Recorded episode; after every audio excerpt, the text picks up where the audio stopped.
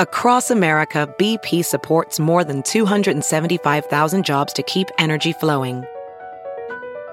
Jobs like building grid scale solar energy in Ohio and producing gas with fewer operational emissions in Texas. It's and, not or. See what doing both means for energy nationwide at bp.com slash investing in America. This is Merriam-Webster's Word of the Day podcast for Wednesday, March 24th. Brought to you by the new Merriam-Webster's Advanced Learners English Dictionary, designed for students and teachers of English as a second language. Learn more at learnersdictionary.com. The word of the day for March 24th is hummock, spelled H U M M O C K. Hummock is a noun that means a rounded knoll or hillock. It can also mean a ridge of ice or a fertile area in the southern United States and especially Florida that is usually higher than its surroundings and that is characterized by hardwood vegetation and deep humus rich soil. Here's the word used in a sentence.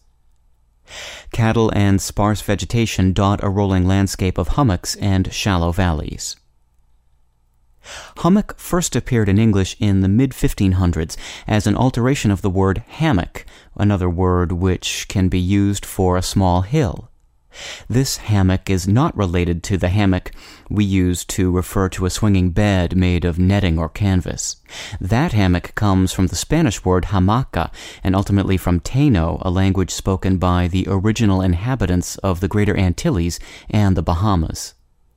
The origins of the other hammock and the related hummock are still obscure, though they are related to Middle Low German and its word hummel, meaning a small height, and the word hump, meaning bump. English also borrowed the word hump, another word which can refer to a small hill or hummock.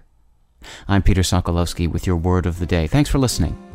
Visit the all new learnersdictionary.com, the ultimate online home for teachers and learners of English. A free online dictionary, audio pronunciations, custom study lists, and interactive exercises are available now at learnersdictionary.com.